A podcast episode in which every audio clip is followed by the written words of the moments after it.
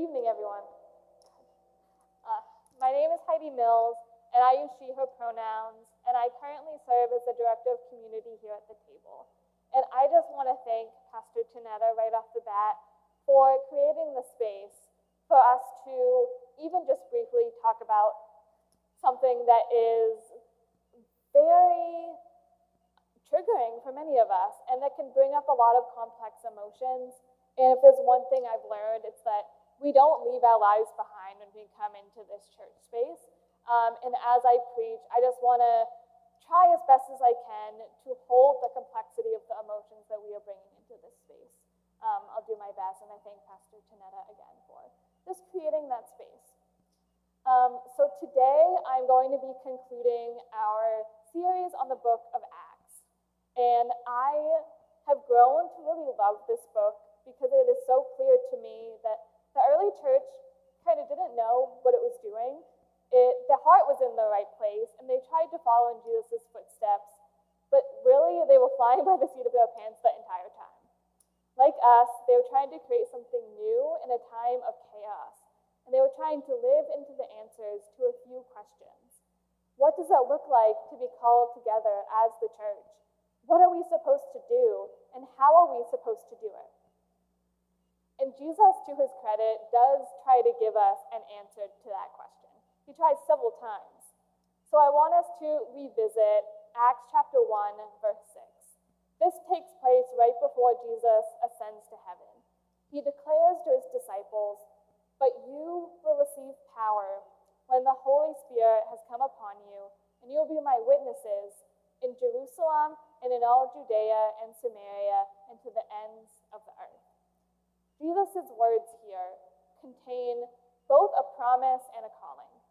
First, he promises that the disciples, he promises to the disciples that the Holy Spirit will come upon them.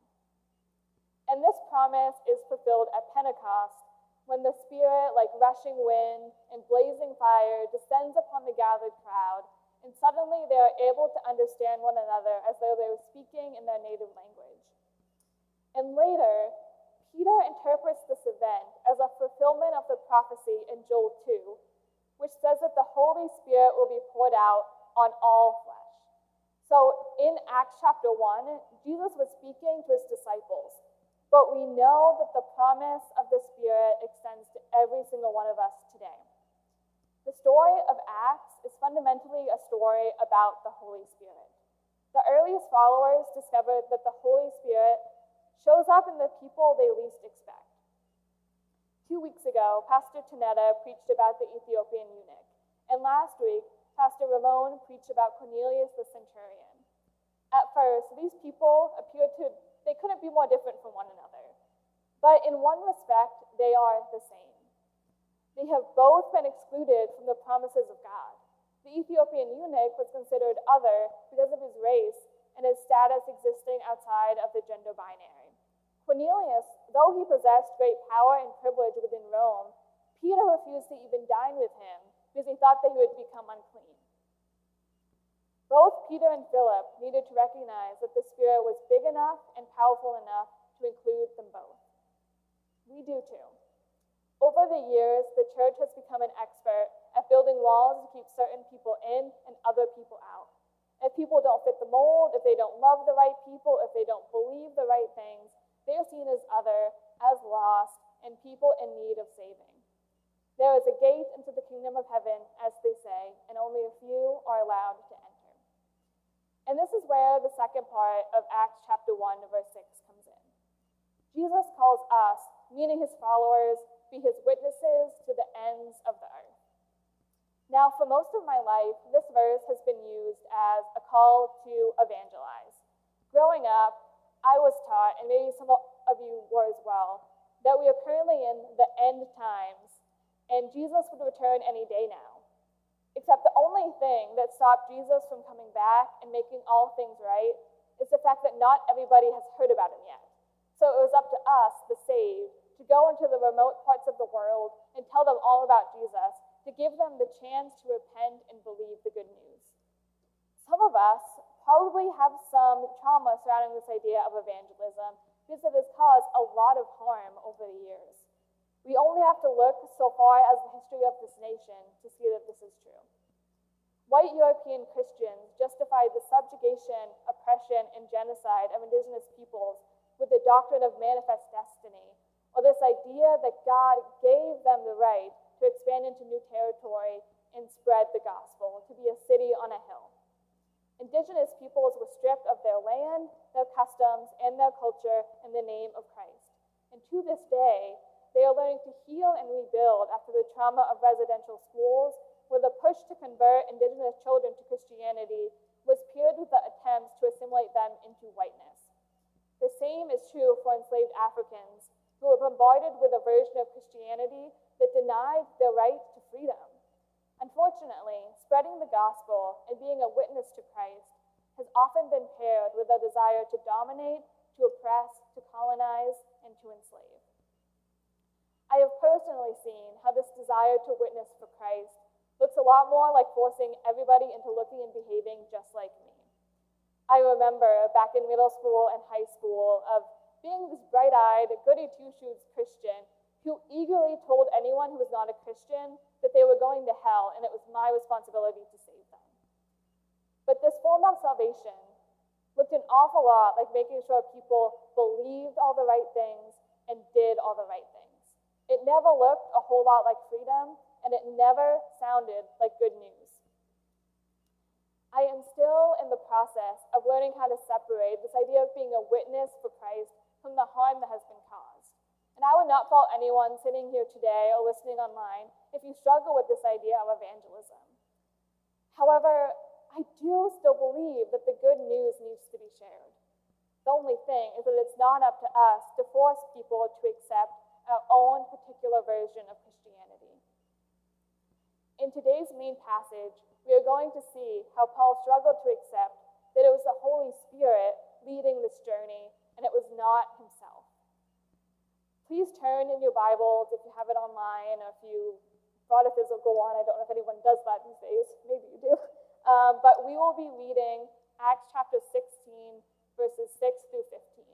The words will, be, will not be on the screen, but I'll be reading from the NRSV if that helps you follow along.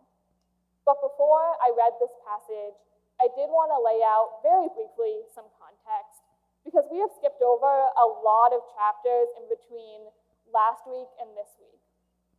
Last week, also meant, I already mentioned Cornelius. And after the conversion of the Ethiopian eunuch and Cornelius, the, the Jews in the church were trying to determine what it meant that Gentiles are to be included in the promises of God.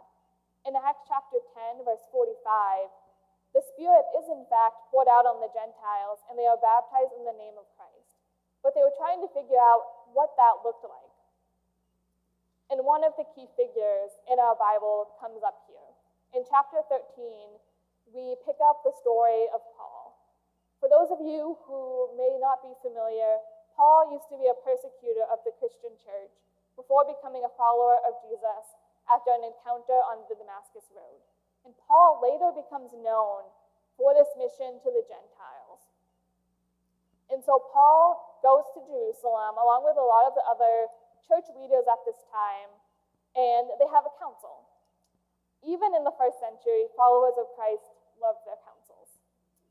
And during this council, they decide that the Gentiles are in fact welcome in this community. They do impose some restrictions on that, um, as they do. They came up with some rules um, that Paul actually takes issue with later. Um, but the key thing in this council is that there's now going to be missions to the Gentiles, that they are going to bring the Gentiles into this new community and welcome them. So Paul picks up a new missionary partner, Timothy, in Lystra, and they decide to go around visiting churches in Asia Minor, what we now call Turkey. And this kind of had a twofold purpose. One, they wanted to go and see how the churches were doing, the churches that Paul had founded, uh, but then they also wanted to get the word out about this new decision that they had made about the Gentiles being included. And we pick up the story in Acts chapter 16, starting in verse 6. They, meaning Paul, Silas, and Timothy, went into the region of Phrygia and Galatia, having been forbidden by the Spirit to speak the word in Asia. When they had come opposite Mysia, they attempted to go into Bithynia, but the Spirit of Jesus did not allow them. So, passing by Mysia, they went down to Troas.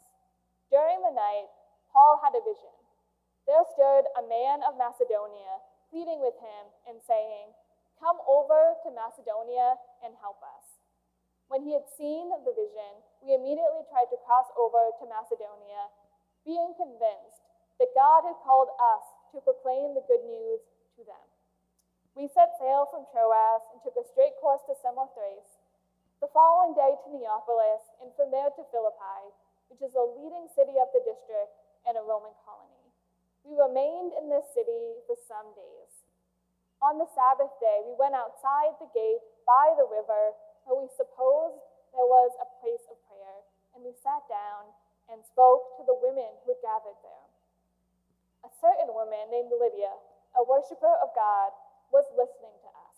She was from the city of Thyatira and a dealer of purple cloth. The Lord opened her heart to listen eagerly to what was said by Paul. When she and her household were baptized, she urged us, saying, If you have judged me to be faithful to the Lord, Come and stay at my home. And she prevailed upon us. So before I go any further, I did um, want to put a map up on the screen of this journey because I think it's kind of helpful to picture what this looked like. Um, it's kind of hard when you just have a bunch of, of places thrown at you.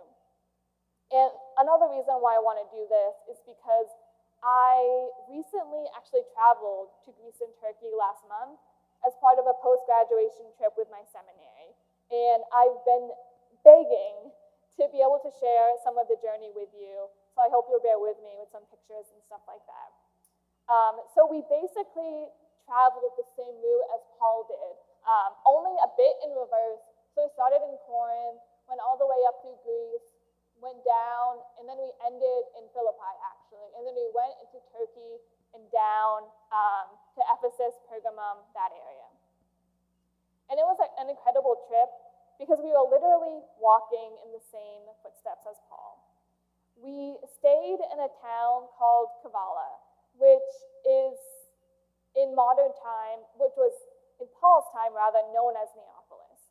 So from our hotel room, we could see the harbor while Paul likely stepped foot in Greece. Um, if Lexi could put that picture up. Yeah, and so it's like not exactly, but it was able to give an idea of where Paul may have first landed in Greece.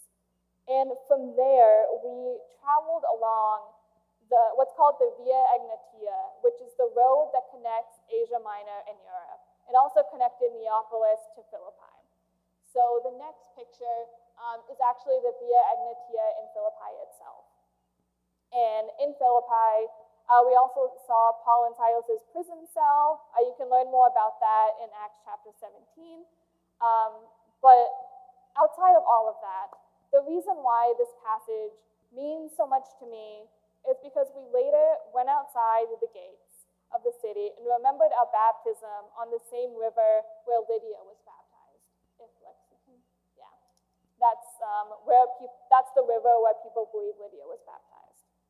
And we going on this journey had the benefit of knowing how Paul's faithfulness paved the way for our own journey.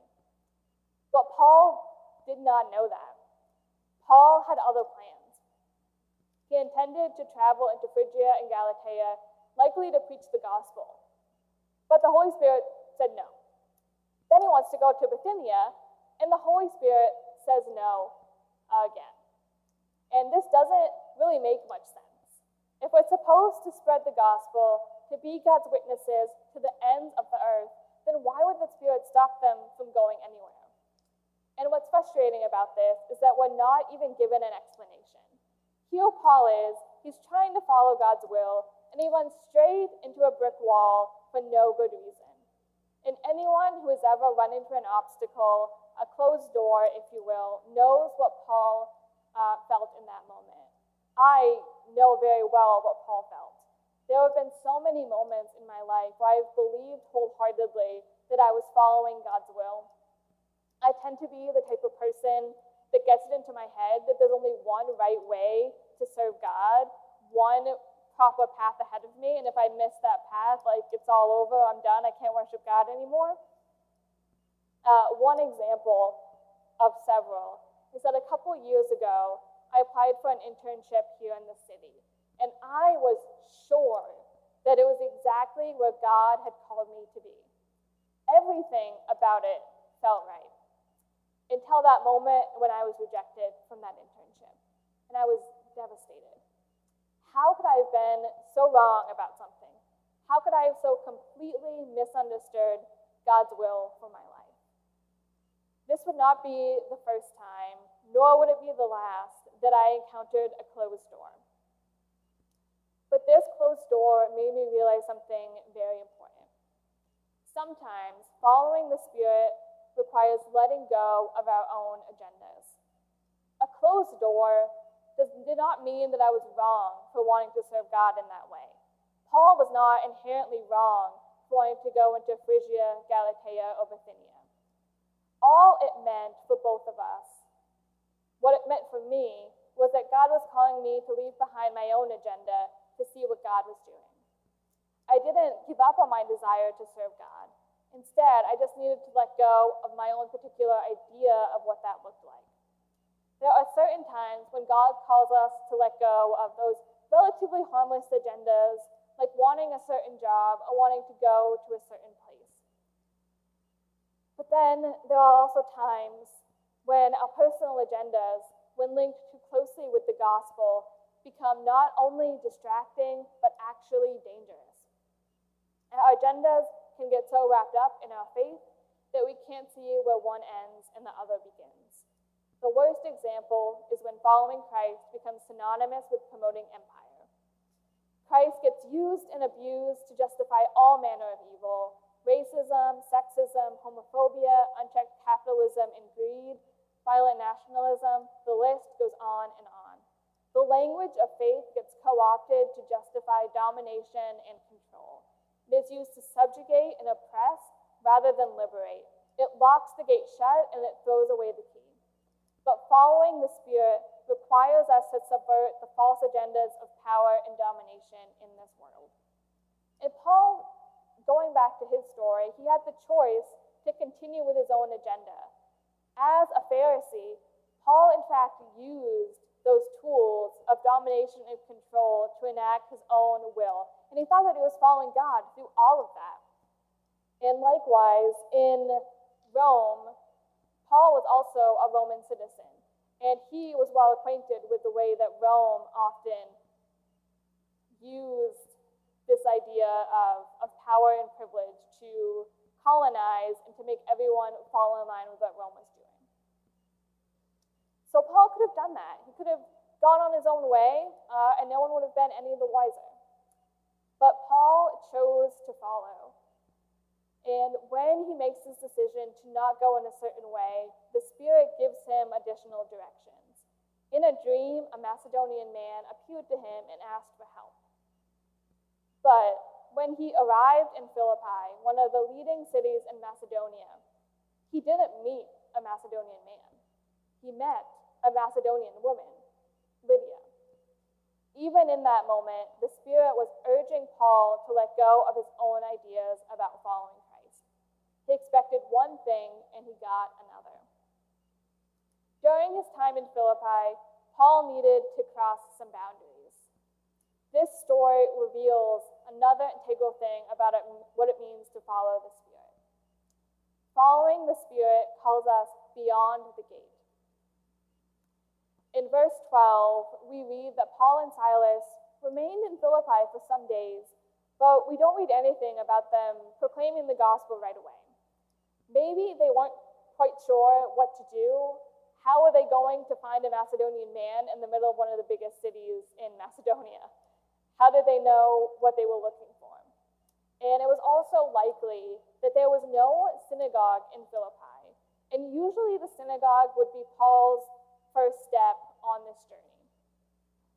So they were kind of trying to figure out what to do, maybe wasting a little bit of time.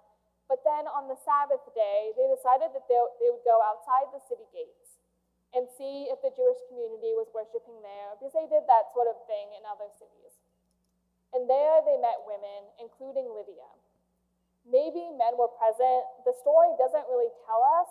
Um, the early Jewish community did not always segregate their worship services by gender. But the fact that they only mention women could be a sign that only women bothered to listen. And foremost among those women is Lydia. So when Paul preached the gospel to the gathered crowds, the Holy Spirit was already there, just waiting for Paul to catch up. We read in this passage that Lydia was already a worshiper of God before Paul even showed up on the scene. Yet Lydia was, in many ways, the last person anyone would ever expect to follow Christ. It was a bit of a three strikes and you're out scenario. She was a woman, she was a Gentile, and we know from the fact that she dealt in purple cloth that she was rich. But she had the one thing that was necessary the Spirit. She opened her heart to listen to what Paul had to say because a part of that message was already inside her. And this is where our idea of missions so often falls short. Too often, missions work has been framed in these terms. We have God, you don't. Therefore, we need to go to you and tell you all about our God, because you can only know and experience God through us. The Holy Spirit changes all of that. In Hebrew, the word for spirit is ruach. We've mentioned that in other sermons in the past. But we've also mentioned, and maybe if you are here for the first time, you haven't heard this, but the word for ruach is a feminine term. It's used to describe the Spirit hovering over the waters at creation. And the Spirit was there when everything came into being. Just as Paul expected a Macedonian man and encountered a Macedonian woman, we also often expect this inert, passive spirit that we can kind of like use to justify anything that we want to do. But instead, the Spirit is blazing with her divine freedom. The Spirit cannot be defined. The Spirit is like a rushing wind, going where she pleases, breathing life and freedom and joy and power wherever she goes. The Spirit washes over all people. The Spirit is all around us, shattering expectations, breaking down barriers, making a way where there is no way. When we dare to go beyond the gate, we find the Holy Spirit who is already doing far more than we could ask or imagine. Paul and Silas and Timothy thought that they were going to proclaim the gospel to the Philippians. Instead, they discovered a woman who proclaimed the gospel to them, not just with words, but with action. Through her example, her entire household was baptized. And by the way, there's no mention of a husband in this passage at all. So she was the head of her household. And she was the one who inspired them to be baptized into this new community of God. Lydia showcased this faithful hospitality when she invited Paul and his missionary partners into her home. She extended the table wider, making space for everyone to eat their fill, and she would not take no for an answer. And there, on that river, in Lydia's home, something special began in Philippi. Something Paul could have hardly imagined when he was first told no by the Spirit. The letter Paul writes to the Philippians later becomes one of the most joyous sections in all of Scripture, despite the fact that Paul writes it in prison. In Philippians chapter 1, verses 3 through 6, Paul writes these words I thank my God every time I remember you, constantly praying with joy in every one of my prayers for all of you, because of your sharing in the gospel from the first day until now. I am confident in this, that he who began a good work among you will bring it to completion by the day of Jesus Christ. I can feel the gratitude and the love seeping off the page in these words that Paul writes. And it all started with Lydia. Through her, the good news of Christ burst out of the gates and into the world. And the good news that began in Philippi continues through us today. When Paul gathered Lydia's household by the river and baptized each of them in turn, it was a visible sign of the work of the Spirit. Baptism is this reminder that we are all called together by the Spirit into one community. And this baptism of Lydia is so transcendent to me because I have stood on those banks where Lydia was baptized. On my trip, every single day that we spent in Greece was picture perfect. There was sunshine, there was hardly a cloud in the sky, perfect weather. But as we were leaving Philippi and going to this site, a thunderstorm threatened to approach. And we did our best to outrun it, but we failed miserably.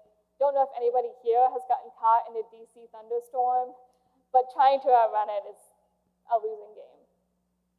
And it was the same here. As we all sat down by the river, the wind picked up, whistling through the trees so loudly that we could barely hear one of my favorite professors talk about this very story. She heralded the power of women.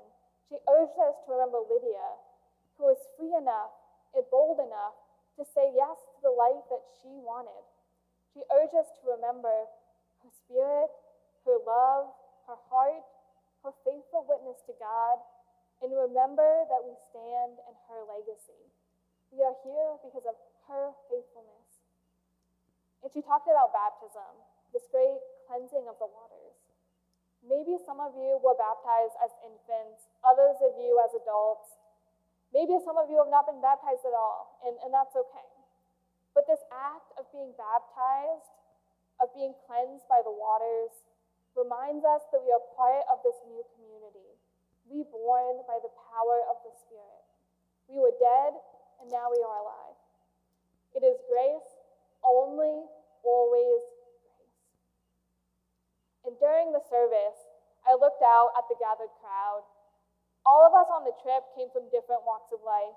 We were all, at some point, called to seminary to witness for the gospel of Christ. And we were empowered by the Spirit. None of us were the same. Some of us were young, others of us were old, some had families, others didn't. Some of us had been ministering for years, and others of us were just starting out. Still, each of us were the same as we stepped forward. We reached out our hands to dip our fingers into a bowl of water from the rushing river. But as our hands touched that water, the heavens opened up and we were drenched. And this is one of my favorite memories of the trip because it reminds me that the grace and the power of the Holy Spirit always overflows, it always breaks through. We expected to dip our hands into this stagnant, river water in the bottom of a bowl, but instead we experienced the downpour of God's grace. The Holy Spirit has been poured out on all people like a thunderstorm breaking across a summer sky. And this brings me back to our mission. Our mission is not to try to contain the grace of God, to put it into easily digestible rules and package it for easy obedience. Our mission is not to build walls around who can come and experience the cleansing downpour of God's grace, pouring over all people, filling us with power and strength and love. Our mission is not to coerce or subjugate people into the ideal vision of what a Christian should be, or use our faith to justify our own will to dominate. Instead, our mission is to follow the Spirit, free wherever she goes, outside of the gate and see what she is doing in the world. Because she is up to some extraordinary things. And she wants us to participate in what she is doing. Our mission is to experience the power of the Holy Spirit like a sudden downpour. Our mission is to shatter those gates and bring everybody into this community where all are welcome. It is grace.